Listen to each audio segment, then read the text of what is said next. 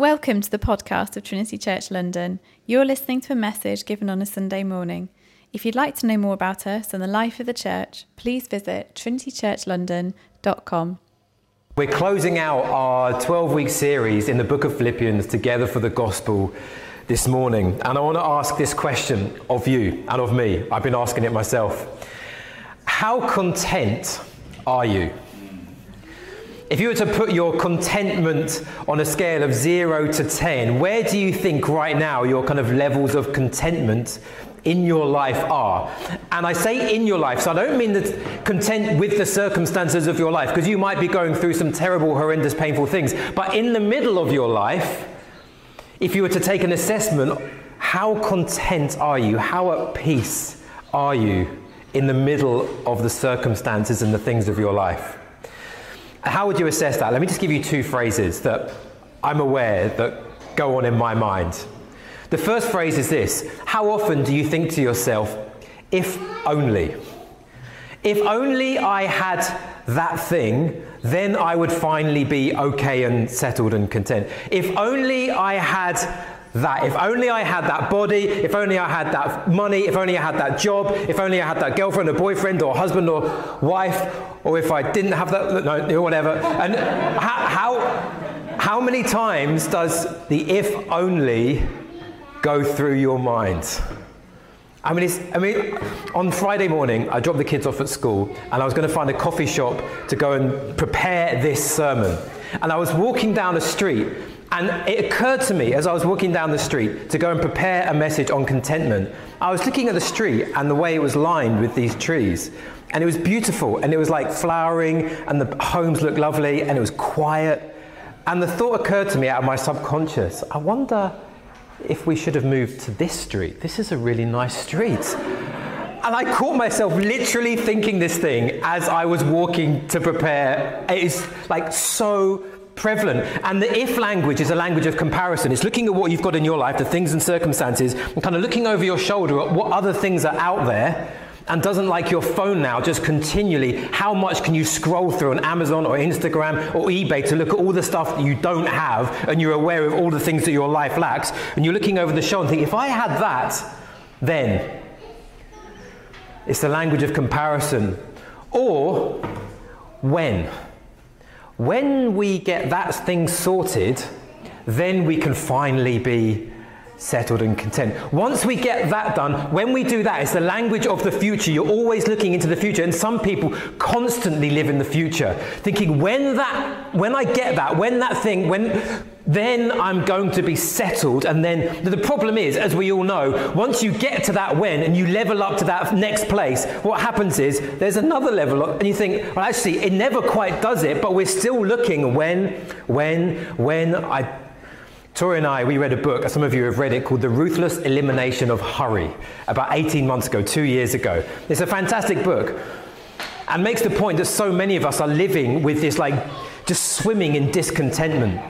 And Tori and I were looking at our, our, we take Saturday as a Sabbath day, as a rest day, and basically what, we, what we've done up to this point is we'd say, like, we won't do any work, and then we'll just carry on and do, you know, do other things that aren't work-related, which is fine, fair enough. But I realised, actually, our conversation through the Saturday was generally filled with lots of ifs and whens. We'd sit in the house and we'd talk about when we would get the patio. How nice would that be? Oh, look at those outdoor furniture. When we get the outdoor furniture, how nice will it be? When we get those plants sorted, how, when we get it painted, when we get that done. And we'd sit in our house and just continually talk about all the dreams and the hopes and the whens of when we get this, then we'll finally be able to rest. We, we'll never talk about it again, we promise. And so we're reading this book, feeling convicted. We thought we're going to practice contentment. So we're not going to say anything that relates to comparison or anything about the future. We're going to try and live in the present. This was about a year ago during lockdown. So on a Friday night, we light a candle, because that's what John Mark Comer says is a good thing to do. So we light a candle and we mark the end of work and the beginning of Sabbath. And we say, okay, now we're moving into a different time. And do you know how hard it was to even think of things to say to each other once we had eliminated all the when conversation and all the if only conversation? Like, we literally, for Saturdays on end, Tor and I look at each other like, What do we talk about if we don't talk about the discontent? Like, what we're going to do in the future? How do you live actually in the present? Anyone find like this hard? Like you're always just wishing away your life, dreaming. And we know it's a problem because whenever we're living with the when or the if, we're actually killing our current joy. Because discontentment and joy cannot live together. If you're always living for the when, when I'm going to level up, when I'm going to get that, then I can be settled. If you you kill the ability to have joy in the present. If you're always comparing to, you know, and I was come to, like Instagram, like it's basically built on this like, look at other people's lives. Look at the fun they're having. Look how fabulous they look. Look how wealthy they are. Look at their home. Look how immaculate everything looks like. And you look at your life, think, well, my, my. It's, it's basically feeding constant discontentment in our life. One of the most beautiful pictures, I think, in the scriptures is Psalm twenty-three of contentment, where David, who was a man who lived with pressure and tension and pain in his life, he says, "The Lord is my shepherd, I shall not want." You could look at his life and think, no, there's lots of things that could be better in your life. He says, no, the Lord is my shepherd, I shall not want. He makes me lie down in green pastures. He leads me beside still waters. He restores my soul. He leads me in paths of righteousness for his name's sake. And it's this picture, I think, of contentment that we all really do desire. So what I'm inviting us into and praying for us is to, to fight for contentment in our life. Because I think we all want it. I mean, if we put a straw poll, you're like, do we want to be, con- we want to kind of go to bed or live our days feeling like, no, I'm, I'm okay. And this is what we get with Paul. So what I'm going to do is I'm going to pray, because the more I contemplated this week and how far I think my life is from contentment, and I just wonder for us as a society right now that we are so used to living with discontentment, and our society is built on feeding more and more awareness of the things that you don't have. That even as Christians, if you're a Christian here today, even as Christians, we have got used to a subpar level of joy because we're always comparing and always thinking about the future. I wonder whether we've settled. It's the conclusion I came to. I think I've probably settled for a level of joy that's down here when there is so much more on offer. So that's what I would love to pray for us off the back of this. So can I pray and then we'll get going? Father, thank you for your word. Thank you for this letter. Thank you for Paul, who has pastored us through these three months. And Father, would you help us now? Would you, would you enable us to see clearly? Would you grant us a joy that is profound and deep and lasting and not based on the circumstances or the things of our life? And would you get all the glory, we pray in Jesus' name. Amen. Amen. So, Paul, let's take a little look at Paul, and we're going to learn three things from him. So his contentment, and then we're going to learn three things. Firstly, his contentment. This is Paul. He's in jail right now. He's at the end of his life. He's contemplating his death. He is hungry, it seems. He is, he is needing of financial help. The Roman jail is not like today's jails where you get everything put on for you. Basically, you were left to your own devices. If you had friends or family who could provide for you, that was your means of survival and getting food. So Paul lived for a long time before this financial assistance came to him, hungry and without. And then this financial gift comes to him, and he writes this word back to them at the end of this letter. And he says, "I rejoiced in the Lord greatly that now at length you have revived your concern for me." We don't know how many months or maybe year plus he lived with very, very little. How emaciated was Paul at this point? We don't know. He says, "You were indeed concerned for me, but you had no opportunity. Not that I'm speaking of being in need, for I have learned in whatever situation I am to be content. I know how to be brought low, and I know how to abound in any and every circumstance. I have learned the secret of facing plenty and hunger, abundance and need." So Paul says at the very end of the letter, now I want to say thank you for this gift. But I have actually been learning the secret of contentment, that whether I am struggling with starvation in a Roman jail, facing my life and, and death, or whether I am abounding, I'm actually content. I can be brought low, I can have nothing, and yet I found the secret of contentment. And I can have a lot in my life. I remember days, Paul would say, when there was an abundance for me. Money, prestige, position. And yet I still know contentment. Which is hard, because actually if you get stuff, rather than actually bringing contentment, it can actually raise up more discontentment, because you realize, well, there's, there's more out there. I want more, more and more. He says, no, I've learned the secret of contentment. So we're going to learn with Paul, and I'm going to just suggest three things for us. Three things that Paul did that we can do to gain contentment. Firstly, gain Christ. Secondly, let your desires roar. And thirdly, learn with Paul. So firstly here, gain Christ. Because Paul says, I found the secret of contentment. That actually my heart's condition is not bound on my circumstances. I know what it is to live as the Lord of my shepherd and say, I do not want. My soul is lying down in green pastures. I'm being led beside still waters on a Monday morning in the meeting with the emails in front of you. I know what that is like to live like that. And in verse thirteen, he gives us his secret. Because he says this, I can do all things through Christ who strengthens me. Which has probably got to be one of the mis- most misinterpreted Bible verses in all of Scripture. Because if you've seen American sports, and you'll see like they, they put four thirteen or Philippians, there's a flip, there's somewhere on their body, there's Philippians four thirteen. I can do all things. Basically, I am going to win this game. I am strong enough. There's a three hundred kilograms on the bench. I'm going to bench press it. I can do all things through Christ who strengthens me. But I can do, I've got a big to-do list this week. I can do all things through Christ who strengthens me. It's basically like a Christian self-help proverb to help you get your stuff done this week. Oh, yeah, yeah, I can get all things done through him who strengthens me. But the accent lies on, I can do all things. For Paul, in the context, what's he saying? He says, I know what it is like to have nothing, and I know what it is to like have everything. And he says, I can do all things. That is, I can live with nothing, and I can live with anything. I can face either of these situations and still find deep, peaceful, restful contentment. Why?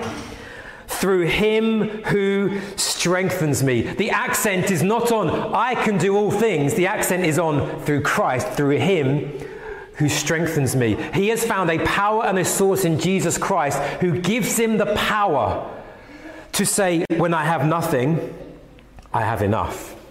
And when I have everything, I have something better. The whole world has been taken from me. And Paul would say, but Christ, he is enough. He is the treasure of my life. Paul, you could give everything to Paul. You could give riches and fame and position and prestige. And he could say, I've got it all, and yet I have found something better, and his name is Christ. He says earlier in the in the, in the letter, he says, I, indeed, I count everything as a loss because of the surpassing worth of knowing Christ Jesus, my Lord. So we could pity Paul and say, you're in jail. How can you find contentment? Surely you want to get out of this place. He said, no, no, I have enough. I have Jesus. I'm rich. And you could look at him with all of his wealth earlier in his life and his prestige and his prominence. You say, Paul, you've got everything and everything's going for you. You're, I mean, you're, you're making waves. He says, yeah, but I have something better. There is a surpassing worth in Christ. I could let all of this go in a moment because I found Christ Jesus. And this is the secret of Christianity. To find contentment, not in the circumstances, but in Christ. Because being a Christian, get me here, being a Christian is not suddenly discovering that you are actually more virtuous than you realized. Oh, no, no. I can wake up and go to church every Sunday. I could do that. It's not realizing that, no, no, I, I don't mind giving away my money. No, no, it's, I, I, I realize I'm more sacrificial than I realize. Actually, I'm a better person than I realize. Maybe I could be a Christian. Christianity is not that. Christianity is discovering that there is infinite treasure out there and you can throw away everything else to gain Jesus Christ.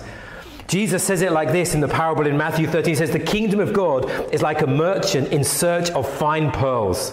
So I'm searching. We aren't we just searching for life? We're looking for, I want life. I want the thing that's going to give it to me. Searching for fine pearls, who on finding one pearl of great value went and sold all that he had to buy it. This is Christianity.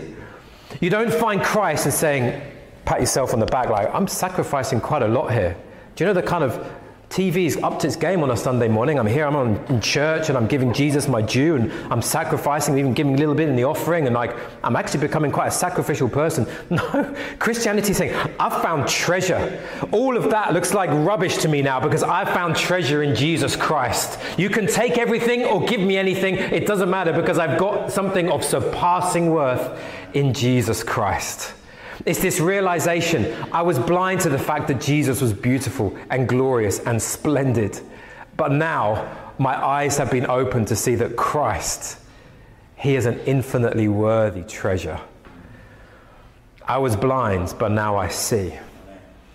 And we need to fight to see the beauty and the glory of Christ so that when things do get torn from your hand in this life, you can still say, but I have enough because I have Christ. And when you do get the promotion, the girlfriend, the boyfriend, the house, whatever it might be, you level up in life and you say, yeah, but I have something even better, and that's Christ. Amen. It can come and go. So firstly, we gain Christ, the infinite, surpassing, worthy treasure. And then secondly, we do this. We let our desires roar. Now, let me explain this.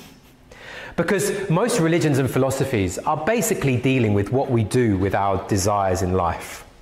Because we all will admit we have desires, we have longings, we have this urge in our hearts that sometimes feels so strong we don't know what to do with it. We have this longing and sometimes this lust for life. The thing that is out there, it feels like it's out there and I want it.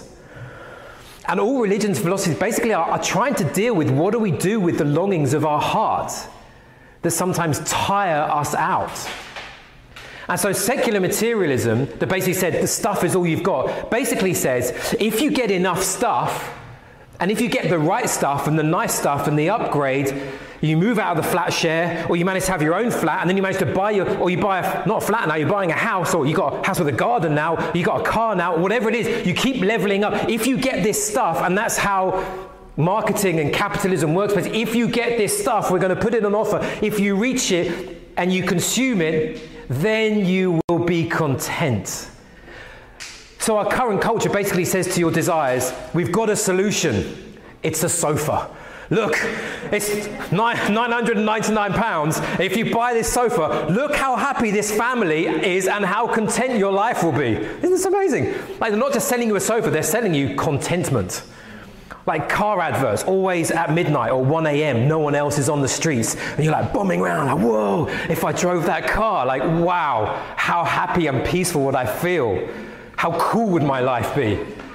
And it basically feeds you this narrative, have this, you'll be, that, that's, it said, we've got an answer. Materialism says that. But we know that we go to this well and we drink thinking it's going to quench our thirst, but actually it's like drinking seawater and we're left just more thirsty. Then what do we do? We don't think, why am I more thirsty for more stuff? I'll go and find another cistern or another well. We actually go back to the same well thinking that the same seawater will quench our thirst, and we keep going back to the same well thinking if we keep going back, if we keep leveling up, if we keep going to the next place, then it will somehow hit the bottom of my desires. Some Eastern philosophies, and Buddhism in particular, says kind of the opposite. It says we all have desires, and that's your problem. Your problem is that you want stuff. You want material things and you want eternal life. So the goal to peace and nirvana and contentment is to extinguish your desires. Like, kill them. Just cut your desires off at the root. Because if you don't want anything, like, well, how are you going to get hurt? You don't want anything, it's fine. But the problem is, we know we do want stuff and we do want life, and there are longings in our heart for something is out there. And Christianity offers something so radically different. It says that there is a, a God who created the physical world deliberately. He created beauty and artistry and glory. He created landscapes and sunsets and trees. He's, he created everything we had deliberately, like Hansel and Gretel's breadcrumbs, to lead us home to him. so that we might look around us and taste and see that, yeah, this life is good, but it's leading me somewhere and it's taking us to the ultimate author of all that we have, God himself. Taste and see, not that, hey, this is great, I've finally found a lifestyle that clicks with me. No, taste and see that the Lord is good, that we follow the tracing of this world and all of our longings all the way to Jesus Christ. We don't stop halfway with the material things. We allow our desires to roar and say, this world is not enough. There must be something better and grander and more glorious and more beautiful than all that this world can offer. We don't do what Buddha says and try and extinguish our desires. We allow our desires to roar. And we say, I will not stop until I am satisfied. And I have tasted and seen that this world cannot give me the bottom of my desires. I need something beyond this world. I need Jesus Christ. I need him. C S Lewis, he said in his sermon, The Weight of Glory, he said our problem is, is not that our desires are too strong. That's what a lot of us think, like I must just curtail my desires. Now he said, your problem is that your desires are far too weak. He says, we are satisfied with sex and food and our ambitions, thinking that that will be enough, not knowing that if we were to allow our desires to roar, we would go further than that and find a source of infinite joy in Jesus. So our problem is we don't allow our hearts to really speak, to really go through this world, to find something beyond this. To, you know what? I, I, I've sometimes quoted this, this, a quote from Jim Carrey. He said it recently, maybe a couple of years ago. Preaching kind of gets collapsed sometimes in time frames. But then he said, I wish everyone would get to taste wealth and fame to know that it's not really it.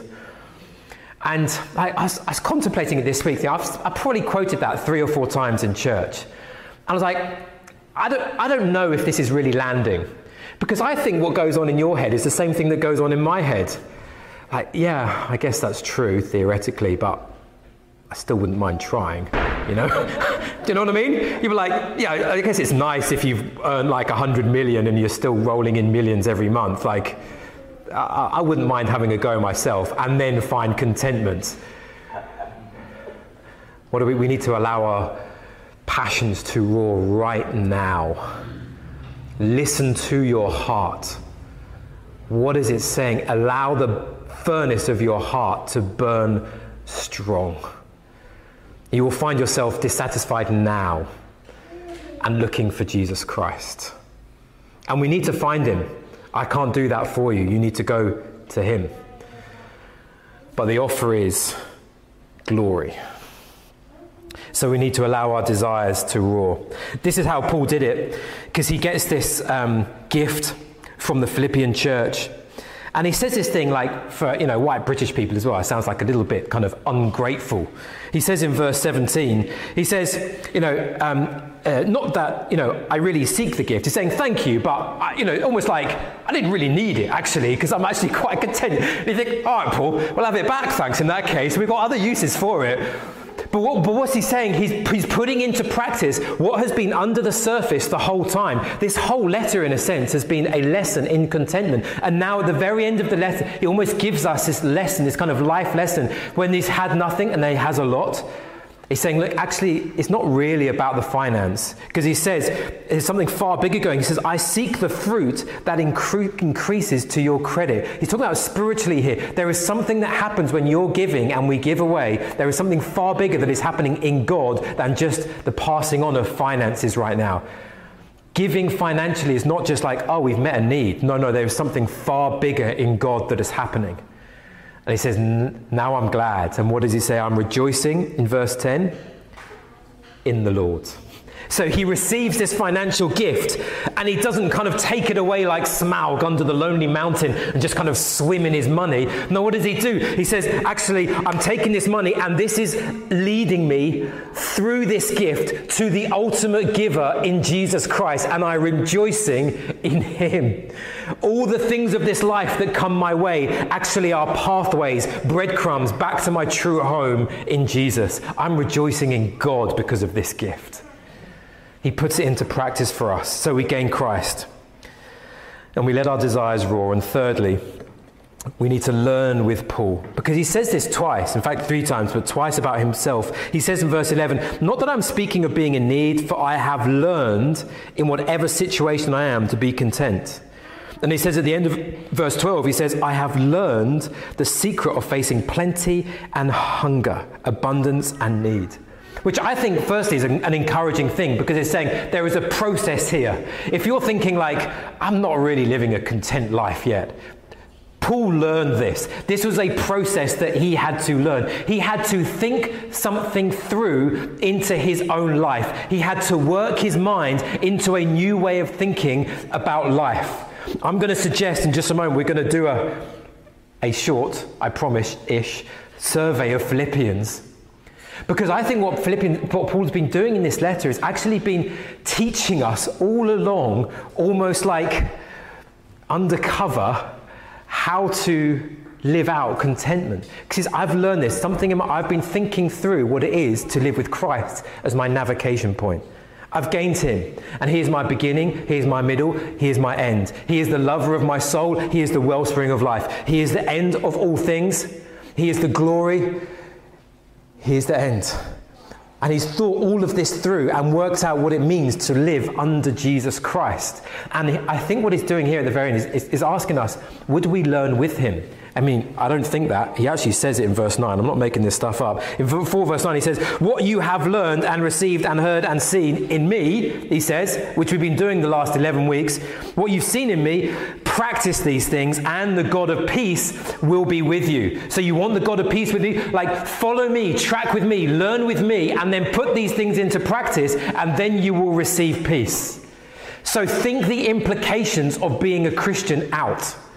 Think about all the corners of the beginning of the universe and the end of the universe and where you find yourself right now, being beneath a beautiful and sovereign God. Think out the implications of all of that. It will bring contentment, which is the opposite to what we're told normally. Because if you buy a magazine, you know, and it'll offer like the world to you on the front for four ninety-nine, all these different things on offer to you for like four steps here, eight steps there. And generally, like they, they regress to techniques, which in a sense aren't bad things. You know, like find a quiet space once a day, you know, go on a retreat once a month or something, you know, limit your time on social media, all things which are like good, yes, amen, but they're techniques. You don't find a secular magazine generally telling you like, think out the implications of your worldview. Well, I, uh, there was nothing, and then there was this chance thing that happened, Big Bang, three or thirteen billion years ago. We're part of this kind of process of evolution. I'm by chance to be the most educated person on all the planet, and uh, us humans are doing well, and one day the universe is going to burn out and there'll be nothing again. My life won't be accounted for. No secular magazine is telling you to sit down and think through the implications of living that out. They will tell you your life has value, but with no logical conclusions as to how they got there. So no, there's no grounding for that. They don't tell you to think things out. Actually, generally, we just switch off, don't we? We're like Netflix and chill, alcohol, whatever it might be. I don't want to think about things. Too much football, sorry, confession there. And whatever it is, like I just want to zone out. I don't want to think about it. Paul says, no, no, think through the implications. So what I'm going to do as we close is I've got thirteen points, okay? Are you scared? You should be. No, I'm going to go fast. But I want to just, all I did Friday is I just walked through and I marked thirteen things. There were a couple, about thirteen things that I think we can learn about. If you were to say, yes, I want to gain Christ, I'm, I'm happy to let go of my life, my sin, to gain Christ. If you were to allow your desires, what you really, really want to roar, not just be tepid, what would it mean to live with a God this beautiful and glorious and strong and able, a creator, sustainer, glorifying God? thirteen things, and then we're going to worship. So firstly this, if we have Christ, you need to know this, Christ is completing a good work in your life. one, one verse seven, one verse six, I am sure of this, that he who began a good work in you will bring it to completion at the day of Jesus Christ. So things aren't going for you very well at the moment. Jesus Christ is at work completing something in your life, and one day you will see all that is happening in your life right now. He is at work. Secondly, your circumstances don't determine whether you are receiving grace from God or not. So he says in verse seven, "It is right for me to feel this way about you all because I hold you in my heart, for you are all partakers with me of grace, both in my imprisonment and in the defense of the confirmation of the gospel." So there's Paul who's in jail, and there's a church in Philippi who are seemingly doing okay at the moment, and he says, you and me, you're free, I'm in jail, we are both receiving grace from God right now. So your life circumstances and the things of your life do not determine where God, whether God is pouring out grace upon your life. Don't join the dots up wrongly and say, things haven't gone well, there's no grace of God in my life. No, no, no. Paul says, no, there's grace of God all the time when you're in Christ Jesus. Number three, even hardships and setbacks serve the advance of the gospel under Jesus Christ. one verse twelve, I want you to know, brothers and sisters, that what has happened to me has really served to advance the gospel. So if you are gospel-minded, Christ-minded, and you're thinking, I want to gain Christ, even as things fall away from your life, you can say, but in all of this, I trust good can be worked out for the sake of the gospel. This is not meaningless. Fourthly, Christ can be honoured in your living and your dying, in your plenty and in your lack. He says in verse one, verse twenty, as it is my eager expectation and hope that I will not be ashamed at all, but that with full courage now as always, Christ will be honoured in my body, whether by life or by death. So whether you are going through a season of plenty or a season of want, and normally the want is always there, you can know actually whatever I'm going through, Christ can be honoured in my body. Fifthly, suffering is for the sake of Christ. one twenty-nine, he says, for it has been granted to you that for the sake of Christ you should not only believe in him, but also suffer. Why? For his sake. So if you go through difficulties in your life, you need to know this. It is not pointless.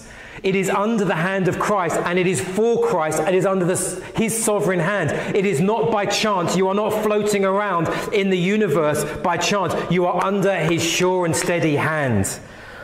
Number six, in Christ's name, dark suffering will lead to glorious resurrection. This is what he says in chapter two. He accounts Jesus' death on, on, on a cross. He says in two verse eight, and being found in a human form, Jesus Christ humbled himself by becoming obedient to the point of death, even death on a cross. And therefore, God has highly exalted him and bestowed on him the name that is above every name. So that as we follow this Jesus Christ and we find ourselves in him, in his death and in his resurrection, resurrection, what happens is that our suffering in this life will lead to a glorious resurrection. The future is bright. Seventhly, living a fragile looking life in the world's eyes for Christ is actually an honorable thing. In chapter two, he commends Epaphroditus. He says this, so receive him in the Lord with all joy. This is a man who suffered and risked, and in the world's eye would have been probably mocked for living a fragile looking life. So receive him in the Lord with all joy and honor such men, for he nearly died for the work of Christ, risking his life to complete what was lacking in your service to me. So you think your life doesn't look like it's much in the world's eyes? Paul says that kind of life is a life to be honored. Eighth, Christ is better than life itself. three verse eight, indeed I can I count everything as loss because of the surpassing worth of knowing Christ Jesus my Lord. Ninth, Christ Jesus has made you his own. He says in verse twelve, not that I've already obtained this or I'm already perfect, but I press on to make it my own because Christ Jesus has made me his own. I belong to Jesus and he controls all of the events of history.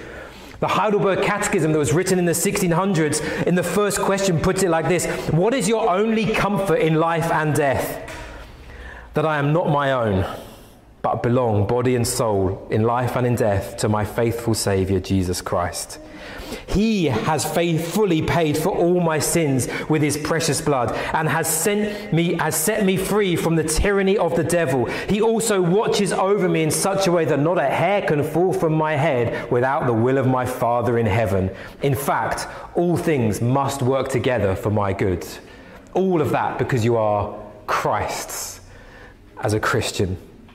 Tenth, we're almost there. You have a citizenship in heaven, three verse twenty. He says this, but our citizenship is in heaven. So you feel like you're lacking in your life right now. You feel like you're lonely in your life right now. You feel like you're kind of rootless. Root, rootless. You're not sure where your home really is in this life right now. Don't worry. Your citizenship, because of Christ, is in heaven. There is a home for you, and you are going there. eleventh, your body will be transformed one day. If you've been scrolling through Instagram for too long, you need to memorize this verse, I would suggest. But our citizenship is in heaven, and from it we await a Savior, the Lord Jesus Christ, who will transform our lowly body to be like his glorious body, so that when you're struggling with illness and ill health, and you are dissatisfied with the way you look, your body will be glorified in Christ Jesus one day. Jesus Christ, twelfthly, is close. Chapter four, verse five, the Lord is at hand. Don't be anxious about anything. And finally, God will supply what you need in Jesus. four verse nineteen, my God will supply every need of yours according to his riches in glory in Christ Jesus.